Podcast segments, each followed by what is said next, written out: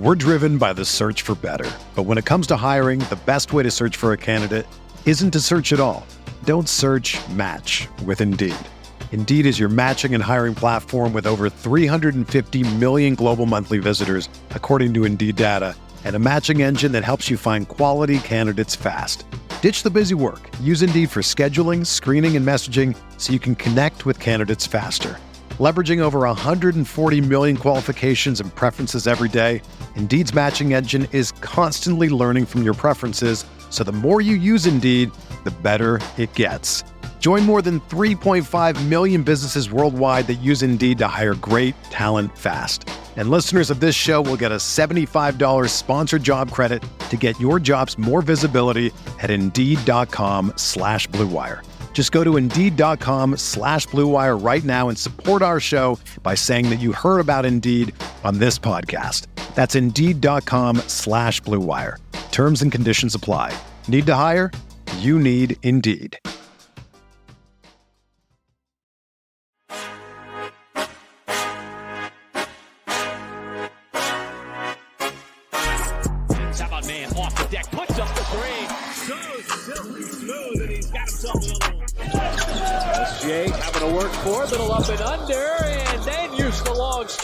Pretty quick. Giddey keeps it himself and takes it up as he glides with the finger roll. What's up, everybody? Welcome to the Uncontested Postgame Show, part of the Blue Wire Podcast Network and dailythunder.com. I'm JD Silva with the flu and here to discuss the Thunder's 123-102 loss to the Memphis Grizzlies. Before I get started, be sure to subscribe to our podcast wherever you get your podcasts. Leave us a 5-star rating if you haven't done so already. You can find us on Twitter, Instagram, YouTube, Facebook, and TikTok. Thanks so much for joining me live. If you're here, feel free to ask questions. I'll answer them throughout the show. I'm going to have to stop and catch my breath a couple times. I am caught the flu over at the Silva household. So it's been rough out here. Get your flu shots, ladies and gentlemen. Let's go over the starting lineup for tonight's game. It was, first of all, without Lou Dort. Lou Dort was hurt with a knee contusion. Mark said he woke up today and it was giving him some problems. Was a bit of a surprise to them. So no Lou Dort, no Desmond Bain also. Starting lineup was SGA, Josh Giddey, J Dub, Poku, and JRE. Pretty interesting lineup. Haven't seen that one in a while. Big takeaways to start out. My first takeaway, last year, some of you may remember the Thunder lost to the Grizzlies by 73 points. That was almost exactly 1 year ago, and it was little old me on one of my first post-game shows by myself covering that game. Actually, I think Jacob joined me about halfway through. That game changed my life forever and made me a worse human being, took years off my life. Tonight was not that game, thank God. Tonight was not that. The Thunder did lose. I think the 123-102 scored doesn't tell the whole story. The game did feel closer than that for most of the game, aside from the last 7 or 8 minutes. But the game was not that bad. OKC has turned the page from losses that ugly. Second big takeaway, and my first real takeaway, SGA is learning to live at the free throw line when the game calls for it. Second takeaway, Josh Giddey is up and down game to game. We all know that. Sometimes a little more down. But in general, he's been good. I will say that.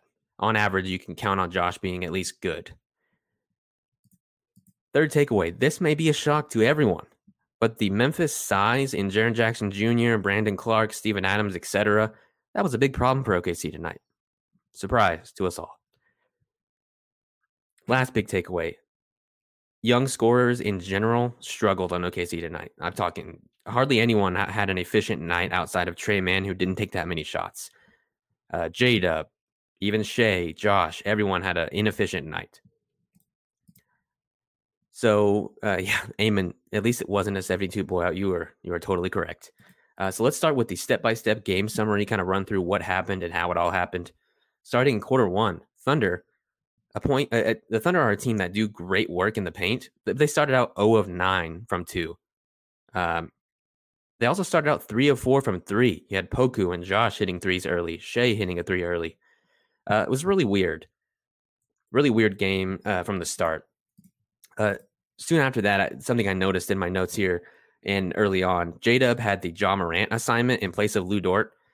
He struggled with that assignment in large part because I think the refs, at least early on, were not allowing J Dub to be physical at all with Ja. Ja could just run straight into J Dub and they would call a foul every time. I don't know how you guard a guy like that unless you are also like an elite athlete, which we know J Dub is not necessarily. J Dub offers size, physicality, and length, and he was not really able to use those tools in this game, I don't think, to guard Ja the way that you might be able to guard Ja in like a playoff series. I don't think J Dub would run into that same issue then. We saw a lineup early in the first quarter of SGA, Isaiah Joe, Aaron Wiggins, Eugene Omoruyi, and Mike Muscala. I thought that was a lot of fun. It provided a lot of shooting around SGA, which did help keep the game close in the first quarter. Outside of that, the first quarter was really ugly. Ton of turnovers for both teams. I think it was 5 for OKC, 6 for Memphis. A bunch of them off of really sloppily done fast breaks. Like I'm talking like 3-on-1, 2-on-1 fast breaks. They would almost complete the play, one of the teams, and turn it over at the last second. And then the other team would run down the fast break the whole way, turn it over at the last second. Really gross. Should have been a content warning before this game started. Shea had 10 free throw attempts in the first quarter. And although he would not continue that pace, he had a ton for the whole game, which we'll go over later once we're looking at the box scores. On to quarter two. The game is still close.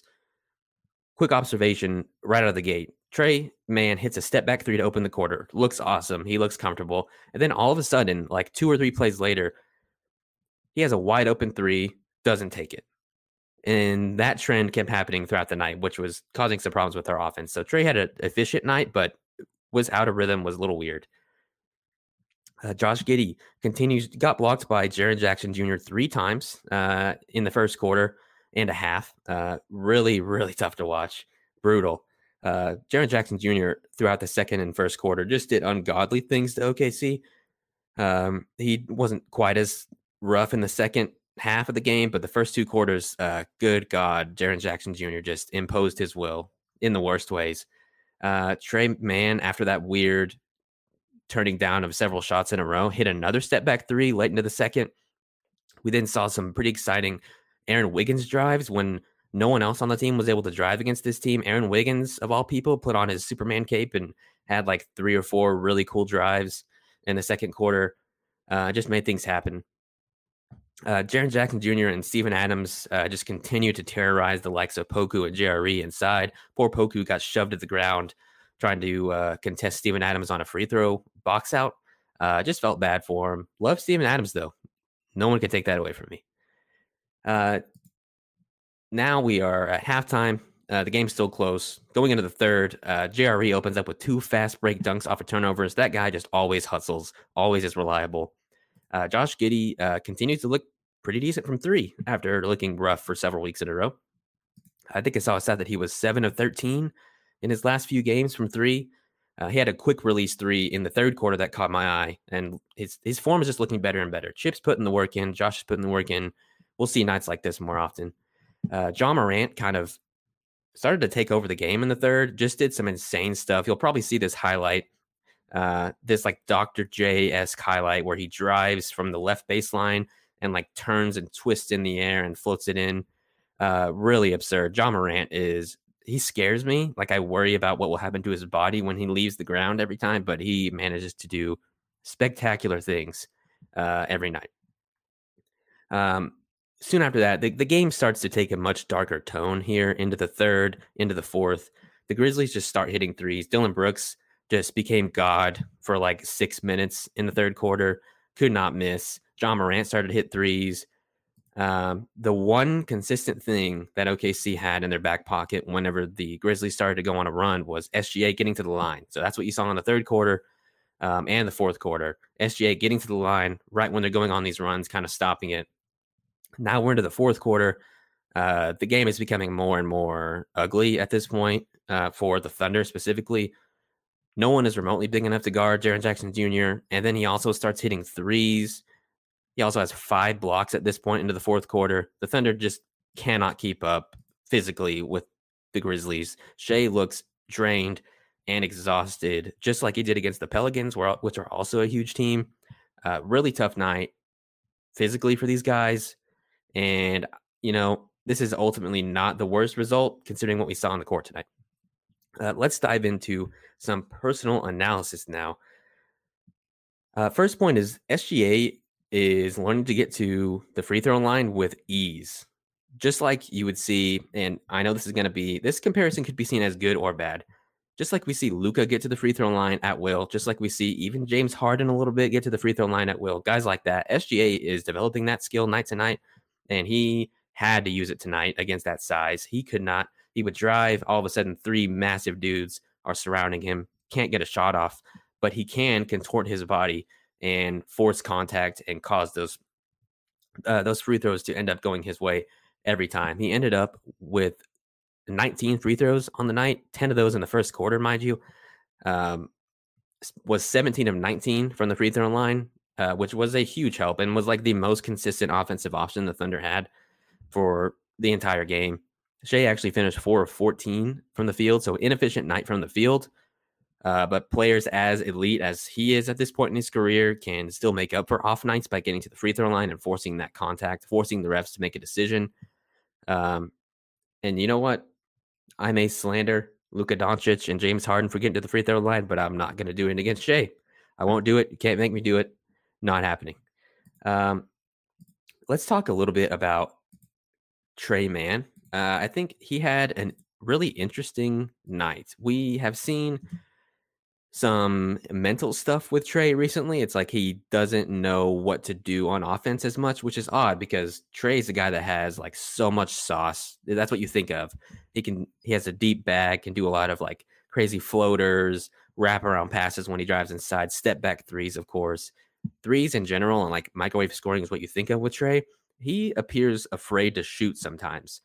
And I'm sure part of that is Mark trying to tighten the screws, as we've heard him say before, on Trey Mann to get him to do certain things. And maybe that's messing with him a little bit, messing with his rhythm. Tonight was one of those nights. He hit 2 or 3 step back threes and also turned down like 4 wide open catch and shoot threes, which just doesn't make much sense and does make me think it's a rhythm thing.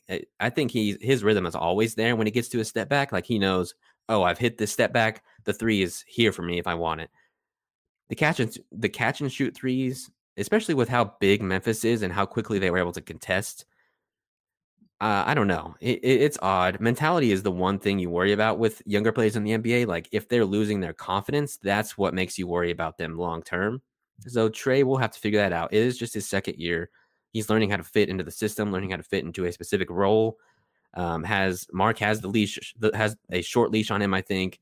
He needs to like consistently perform on defense and always do the right things on offense to stay in the game. So he's just figuring that out, and we'll see how that progresses. He did have one of the better lines of the night, 4 of 9, 3 of 6 from 3, 1 of 2 from the free throw line, 12 points. It was fine. He was a almost team worst -22 for the night, which, you know, plus minus, but thought that was interesting to point out. Moving on to our beloved Josh Giddey. Speaking on mentality, I think Josh is at the very least just always unafraid, always willing to just try shit out. He did that tonight. He had ups and downs the whole game. First quarter, several good plays, several catch and shoot threes that looked good. His line for the night also wasn't too bad. 10 points, 4 assists, 1 steal, 10 rebounds. 4 of 13 from the field, which is what was tough. 2 of 3 from 3, though, which is nice. He is taking those catch and shoot threes. He's taken one of them. He kind of caught the ball and took one dribble back and then shot the ball with his form right. And it looks good. Like his shot is looking better. He is still struggling with dealing with the physicality of the game a bit, I think. Jaren Jackson Jr. just engulfed his shot 3 times in the first quarter, and fortunately that doesn't stop him from continuing to try and drive to the rim, because that's one of his best skills, is being able to drive and use his size and weight to just bash his way up to the goal. And he didn't stop doing that. That's the thing to look out for if Josh is getting blocked and having a rough shooting night, is like, does he ever stop driving? Because if that happens, what does he do? He's not a shooter, so he needs to be able to drive and make plays off of that. He needs to. His whole thing is make passes that other people may not be able to make. And he had a couple turnovers tonight early on, but he kept making really nice passes. Had a nice pass to Shea off of a fast break to get Shea an easy catch and shoot three, which he rarely ever gets. That's why Josh is valuable. And I think it was a fine game for him. We're driven by the search for better. But when it comes to hiring, the best way to search for a candidate isn't to search at all. Don't search, match with Indeed. Indeed is your matching and hiring platform with over 350 million global monthly visitors, according to Indeed data, and a matching engine that helps you find quality candidates fast. Ditch the busy work. Use Indeed for scheduling, screening, and messaging so you can connect with candidates faster. Leveraging over 140 million qualifications and preferences every day, Indeed's matching engine is constantly learning from your preferences, so the more you use Indeed, the better it gets. Join more than 3.5 million businesses worldwide that use Indeed to hire great talent fast. And listeners of this show will get a $75 sponsored job credit to get your jobs more visibility at Indeed.com/Blue Wire. Just go to Indeed.com/Blue Wire right now and support our show by saying that you heard about Indeed on this podcast. That's Indeed.com/Blue Wire. Terms and conditions apply. Need to hire? You need Indeed.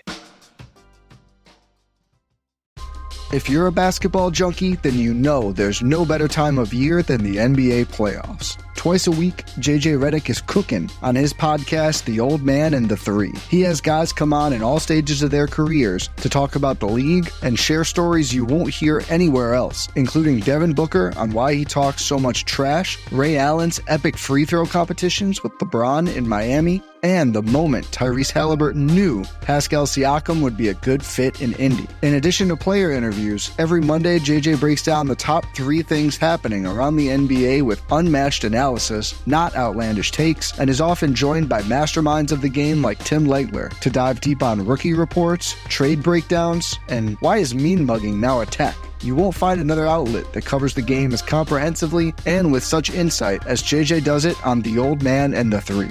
Make this your companion podcast during the playoffs. Listen to The Old Man and the Three ad-free on Wondery Plus or wherever you get your podcasts. Aaron Wiggins, I just love seeing it. Anytime we get an Aaron Wiggins sighting, I'm having a pretty good night. Big reason why tonight wasn't as horrible as a 73-point loss. You know what I mean? He didn't get a ton of minutes. He only had 16, was nearly a team low in minutes outside of Mike Muscala and Jay Will. Jay Will sighting, by the way. Taylor, you're not winning the bet if you're listening to this. Aaron Wiggins finished with 6 points, plus four on the night. In general, the team looks good when Aaron Wiggins is out there. I do wonder why he isn't getting a little more minutes, maybe 20 to 23 minutes tonight. Especially if a guy like Lou Dort is out, I figured we would see more of him. But either way, I was happy to see the decisions that he made when he was on the court. Love his driving ability. If there's one thing that's like unique about Aaron Wiggins, which is Aaron is the guy that we think of as like a kind of a cut and dry 3-and-D wing that can do a little bit off the dribble. If there's one thing that does make him stand out is his craft around the basket. It's not like Shea or anything like that, but he does get to unique angles and can make drives when it seems like other people can't. And he was able to do that in the second quarter tonight. JRE, old reliable JRE, the veteran on the team, second-year player, looked good. He only hit 1-3 out of 4, 9 points, 4 of 11 from the field, 9 rebounds though, which you can kind of just mark down and pin every night. Is going to get like 7 to 9 rebounds as long as he gets the minutes. Only 1 turnover. No assists, but not worried about that. Looked fine. He was taking the brunt of the damage inside, just doing his best to kind of put himself in between Triple J and the basket, or Steven Adams and the basket, doing all that he can. He's much smaller than those guys, but he's being tasked with a much larger job than what he is qualified for. Onto just a little note on Isaiah Joe. We don't see a lot of Isaiah Joe, but I will say when he's out there, he just always feels like a threat. And maybe it's because of that legendary late game performance against the Mavericks, where he just like caught fire, that I feel that way. But I just feel good when he's on the court. I feel like Shai has extra space when he's on the court. Teams do run up and truly guard him behind the perimeter, because that's like his one standout skill. He was 2 of 5 from three tonight, but I'm glad when he gets minutes. J Dub, our prodigal son, had a quiet night, and you might even say a rough night. I think the foul trouble threw him off. As we see with a lot of young players, getting into foul trouble early can really ruin a young player's night. They don't know because you want to play careful, you want to play safe, which is not how you maximize your ability on an NBA basketball court. And that's what J Dub had. He was 1 of 4 from three, 3 of 12 from the field. Also got his shot blocked a bunch when he drove inside. Again, the size of Memphis, really tough. If the Thunder had more consistent shooters, and J-Dub or Shai or Josh or anyone could drive into the lane and not have these like gigantic bodies waiting for them there, and those guys were more spaced out, I'm sure he would have had a better night. This team is not the team to have a standout J-Dub performance against. I just don't think so. Not worried about it. On to the next game for J-Dub. And note to point out, Bayes got another DNP. Darius Bayes, 0 minutes. He was the only DNP on the team. This does make me think, and we've hypothesized a bunch on this podcast, that Bayes could be a trade candidate. He could be the odd man out, since he doesn't necessarily fit the view of what we think this team wants to be as far as being able to pass, dribble, and shoot. It doesn't fit that mold. Maybe Mark is now also kind of finished on that end, and Bayes could be on his way out soon. Hard to say, but the DNPs are telling, and that's not something that happens that often with a guy like Bayes. Moving on, let me look through the chat, answer some questions. From Trumpies, is Shai regressing? He did have an inefficient night. I don't think he's necessarily regressing. He had an insane start to the season, like an insane top 10 NBA player kind of start to the season. Teams have adjusted to that and know that he is by far and away the best player on the team and has to be guarded in a very specific way. And by doing that, they clog the hell out of the lane, stop him from doing a lot of what he wants to do. I think specifically, Shai can struggle against teams that are huge because there's no one else down there. Like, one, there's not enough shooting to spread the floor out and get him easier drives to the lane. So all that size is in one place, is compacted in one place to deter Shai specifically. That's the biggest issue. We saw it against New Orleans, another massive team, and I thought that was the best Shai had been guarded this whole season. I think it's just big teams and a lack of shooting is why Shai performs maybe more inefficiently against those teams. Wouldn't be worried about it. I don't think he's regressing necessarily. I will say his defense wasn't great. And I think a big part of that is the guy is probably exhausted right now. And the team is on a 5-game road trip. He's playing a ton of minutes. Some of these games are going to overtime. He is constantly... Now, those free throws come at a cost. All the 19 free throws he earned tonight do come at a cost, and that is exhausting. He looked exhausted early on. And those things will be alleviated once the team has another reliable scorer. But right now, so much weight is on SGA's shoulders, and it's tough for him night to night to be efficient against a team like this. Looking through some other questions. I think Josh needs to get a bit stronger from Ekul. He doesn't seem to be able to get a call in the paint. Yeah, I agree. There were some bad passes. I'm glad he's still attempting the passes. I would be worried if he stopped trying those risky passes he has, because that's what makes Josh special. But we'll see how that adjusts. Joe from Gable. Joe plays well every time he's in, and he isn't afraid to pull one off the dribble either. I agree. I think his mentality is absolutely right beyond the arc. He is not afraid to pull the trigger. Love Isaiah Joe. I'm sure we'll see more of him, especially if Lou Dort does not play. I believe it's Saturday. They play the next game against the Cavs. So we'll wait and see. Moving on, our player of the game, of course, was SGA. Inefficient night, but kept the team alive with his free throw shooting. Let us close this one out here in a bit. Looking ahead, the next game would be against the Cavs on Saturday, so we'll have a post game there. That one's probably going to be tough. Cavs are a very good team, probably the third best team in the East right now. Following that game is against the Dallas Mavericks. Question for you all to ponder over the next few days. Will the Thunder end their 5-game road trip going 3-2, or will they be 2-3? So will they win one of the next two games, one against Cavs, one against the Mavericks? What do you think? Bring your answers to our next Sunday show. We'll see you there. Thank you guys so much for tuning into this live stream or for listening to us after the live stream. We will see you all Saturday for the post-game show and Sunday for our weekly show. I hope to be there. I hope to be recovered from the flu. Sucks. Missed the Sunday show. I'll be back soon. Thanks again, and adios.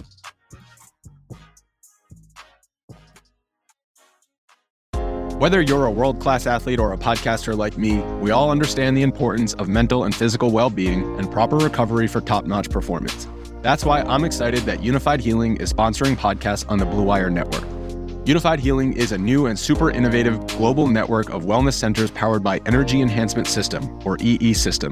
If you haven't heard of the EE System yet, then you'll want to listen up. This technology promotes wellness, deep relaxation, purification, and rejuvenation. Wherever you are across the globe, access to a center is easy and affordable. Interested in experiencing the EE System technology for yourself? Go to unifiedhealing.com/bluewire to learn more and find a center near you. That's unified, UNIFYD, healing.com/bluewire. No material or testimonials on the Unified Healing website are intended to be viewed as medical advice or a substitute for professional medical advice, diagnosis, or treatment. Always seek the advice of your physician or other qualified healthcare provider with any questions you may have regarding a medical condition or treatment and before undertaking a new healthcare regimen, including EE System.